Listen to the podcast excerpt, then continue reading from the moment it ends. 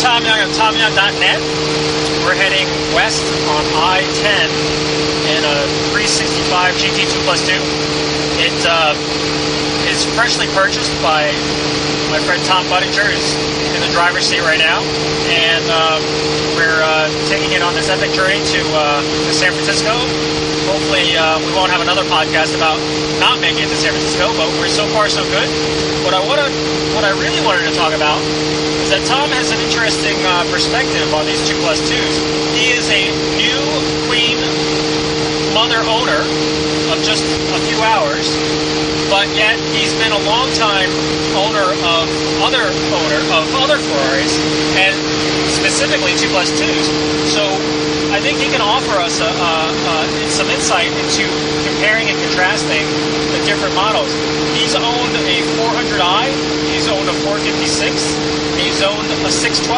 So spanned uh, a few decades of car, and now he's gone back behind the 400i to this 365. So what I really want Tom to to do is maybe start with his impressions, his personal impressions of this 400i, and kind of work through the models and, and uh, give us some ideas of uh, since he has some real comparisons to talk. So let's uh, let's let's hear how. So Tom, what did you what did you think of the 400i? Well, it was my it was my first Ferrari, and uh, was uh, uh, 28 years old, and I was uh, looking to get involved with, with the cars and enjoy the, the experience. And I, I bought the car. Uh, the car was in San Diego, and drove from San Diego up to the San Francisco Bay Area, and it was it was everything I was I was looking for. And at that time, it was a five-speed. It wasn't the automatic. Uh, the car was loud, and uh, and it was it was was quite it was it was powerful. I was a, a Porsche guy before this.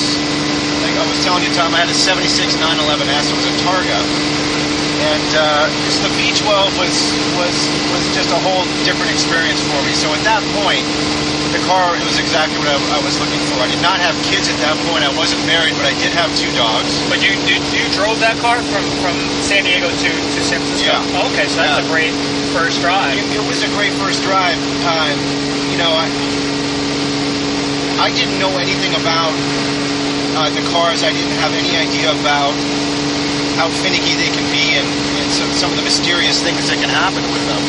And the things started to happen almost immediately. First and foremost, uh, my my right foot felt like it was about to burn off on the accelerator because I was in a lot of traffic. And it turns out one of the fans in the front was not not working. So the car was overheating. Number one. And it was uh, later in the evening, and uh, very quickly I realized that I would turn on the lights, and you know it has the lights would pop up, but uh, the lights wouldn't go on until they did. It was like intermittent. Right. So I'm, I've got my uh, my first car. I'm, I purchased it. I'm driving up the road, and What have I done? my foot my foot's burning off, and the lights don't work. Um, but I, I, I, you know, I had done enough research on the cars and, and kind of heard some of the stories to realize that know this is part of the process. And uh, Origin eyes, unfortunately, you know, they, they, they can fall into some neglect, and um, it takes a little bit of work to get them kind of kind of back up to full tick. yeah, I, I, uh, I, I, I really actually had to take it right into uh, to the shop. So the car spent the first uh, two weeks of its life under my ownership at the shop. Um, and I just after that I, I just I drove the hell out of it. Um, you know I just uh, it was my daily driver, as have all my cars been. And um, you know it, it's it, for what it was, it was a it was a great car. It was a smoker, it turned out, which I also realized when How I How many miles was on the car when you bought it? uh, about 30 And um, I just, I, I, you know, it, it had the, the sound for me. It, it, it had kind of the, the smells of, of the leather and, and of the fuel, and I and I just I really enjoyed it for the time. It wasn't the greatest performing car in terms of, of, of cornering and things like that. I think I mentioned I kind of felt like I was driving kind of a block around. Right. Um, Yeah, and especially when you compare it to, let's say, the Porsche, which is a smaller boy racer kind of feel to it. To, uh, to, and it definitely so, so much when you get into a 400i, where it's more of a boulevard cruiser, yeah. kind of heavier, but but hunkering down at high speeds, but certainly not a, a little chaser car around town and stuff. No, and I lived up in the hills of, of Berkeley, California. There's a lot of there's a lot of sharp curves and stuff, and that was part of the fun of owning a car up there. But um, ended up um, uh, uh, moving to uh, the East Coast uh, with my. Actually, I was over to Asia for a while, so the car was on, on uh, you know, just kind of hanging out in a garage for a while. And I moved to the East Coast, shipped it out there, and, and drove it around in the uh, Stamford, Connecticut summers and winters, where it would once again constantly overheat on the FDR in traffic boy. in Manhattan. I drove it in uh, every day from from Manhattan or from uh, from Connecticut, but um, And there is nothing worse or embarrassing for a Ferrari owner to be on the side of the road and having everybody pass you No. saying, ah, look at that Ferrari owner stuck on the side of the road, you know?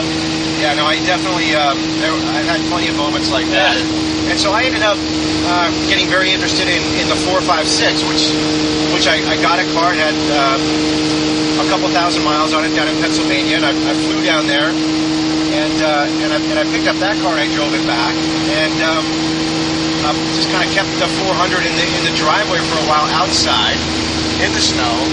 Really just kind of let it let it go as I enjoyed the um, the 456, and that became my my daily driver. And I, I drove.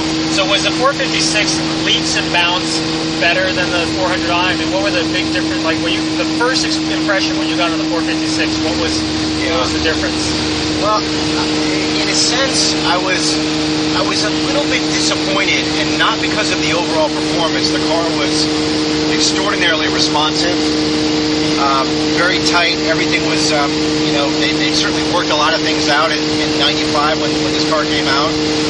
But the sound really is not there in that car from a, you know, from a real V12 exhaust note and I found myself just a little bit uh, disappointed in that. The performance is there; there's no doubt about it. The car is, is quick.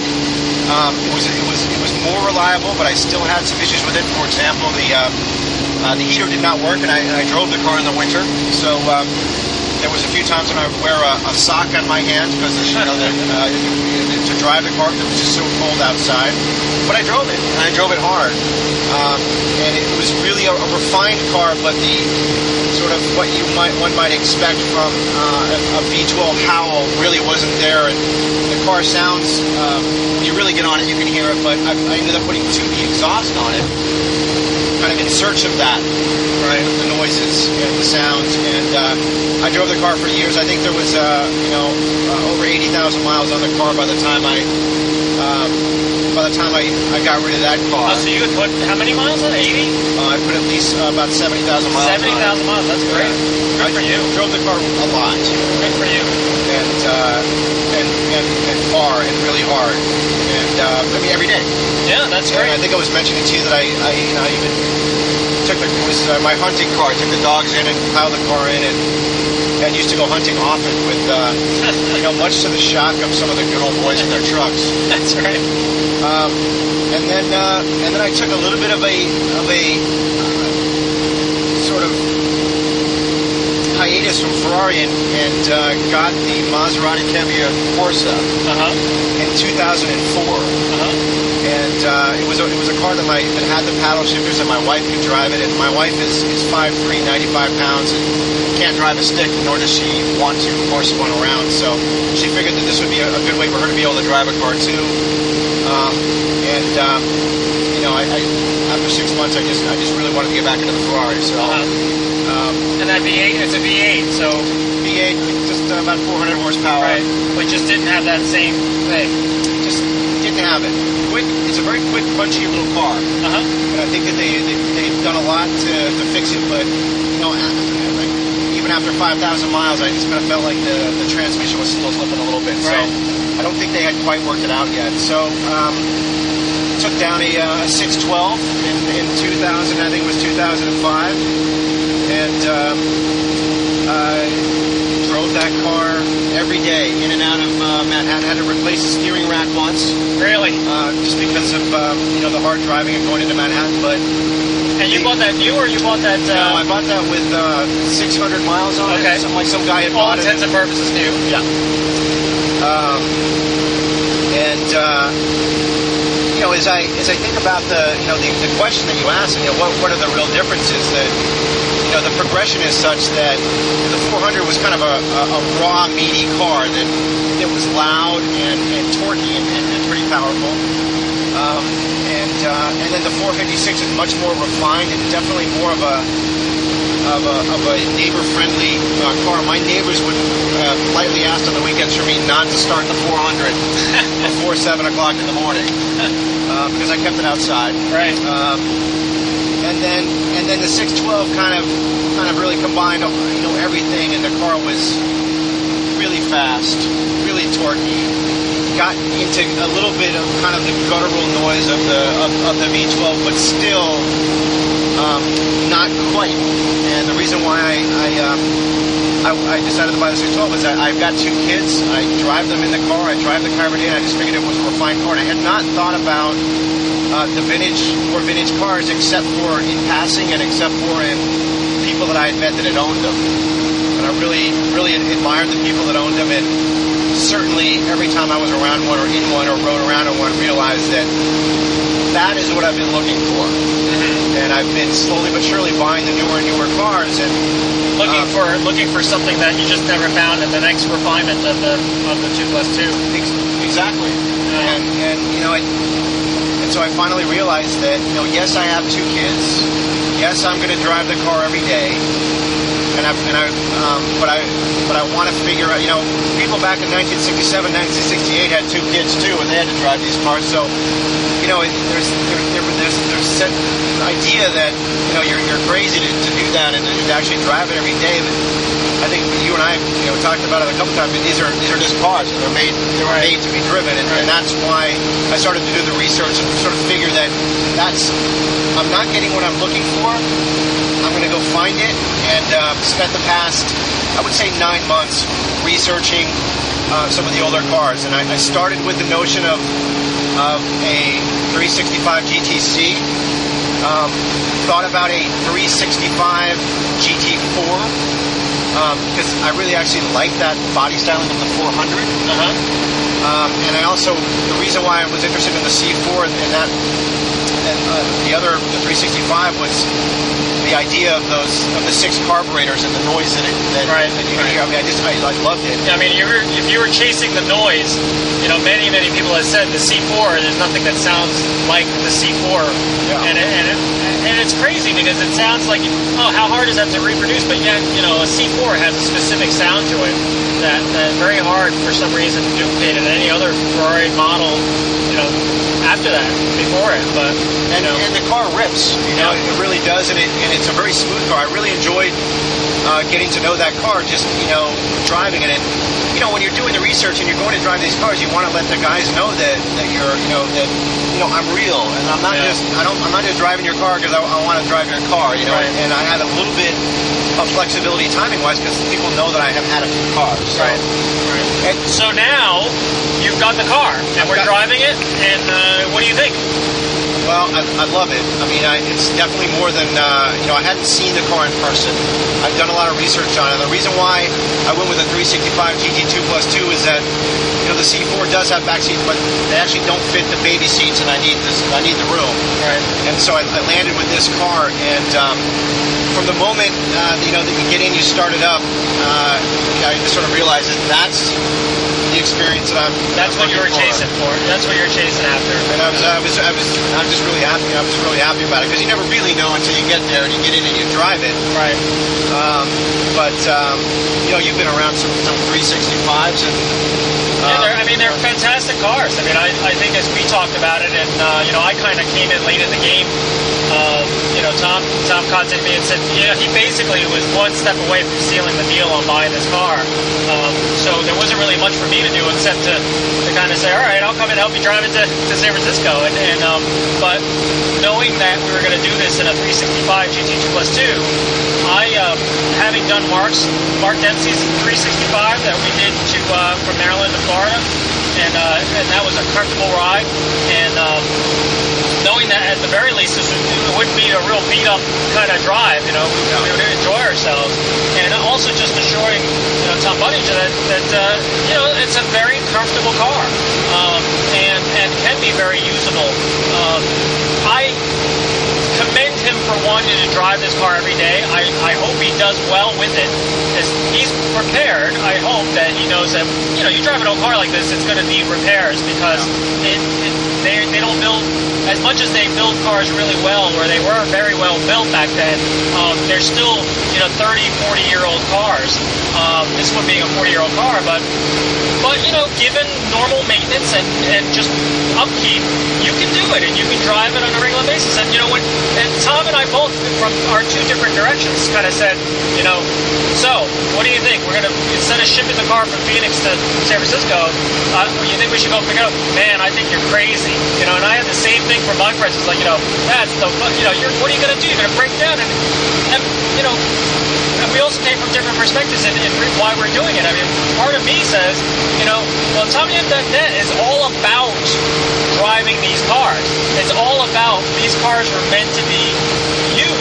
And so for me to like whip out and say, yeah, let's just ship it, you know, we can't take the chance of, of, of, of driving this car the distance. It's like, well, wait a minute, then we're undoing everything that we stand behind these cars. You know, there's nothing more absurd than hearing a bunch of guys going, and what are Ferraris be done? They're meant to be driven. And then they all tra- they all trailer their cars home. You know, it's like, you, you gotta get your cars and drive them. I mean, if we're gonna chant that, then we gotta do it. And, you know, maybe at the expense of, of breaking down on the side of the road and watching everybody laugh at a Ferrari owner broken on the side of the road. Maybe it is. But, you know, if it was easy, it. And, and but there's a little secret because when things are going right, and, and we're, we're looking at a nice straight flat piece of highway on, on, on I-10, and this car is just singing away, and, and uh, you know that, that's uh, that's worth the worth the, the risk and the price of admission. Well, I think that um, it, what what gave me solace, what what, what allowed me to pull the trigger was, uh, you know, finding uh, Tom's, you know, TomYoung.net because I recognize that, that there are other people who have some of the, the, the, same philosophy about these cars that I do. There's a resource there that I can go to that I can kind of, you know, watch what, what people need to do, what have done, questions that they have about the car. And, um, and, you know, Tom and I were talking about this as well. Imagine me trying, or any of us trying to do this back before there was the internet, Right. back before there was a real resource to go to to try to, you know, to get ideas, to get uh, help, and to get parts for Christ's Sure. So, I mean, I, I'm, I'm amazed. I mean, we- I'm taking advantage of this trip while we were in Phoenix. You know, we we stopped by and, and had met uh, Jim Riff, who's who's a well-known Ferrari owner and, and longtime, you know, turner of his cars, his personal collection of cars, and he was he was one of the early guys who, who wrote books about tuning these cars because no one else had anything to do. You know, had anything published about that. We met Bob Wallace, who's, who's, who's a monster in this in this business, but you know is still doing building engines today. And you know, I, I'm I, was we were so fortunate to have some time to spend with with uh, you know Harley Buxton and, and the other guys in, in, in Phoenix that that they're still around doing it is great, but when they were doing it in their heyday, far more difficult than what we're doing. I mean, what I'm doing with the website and getting people together is easy compared to how they got those guys together.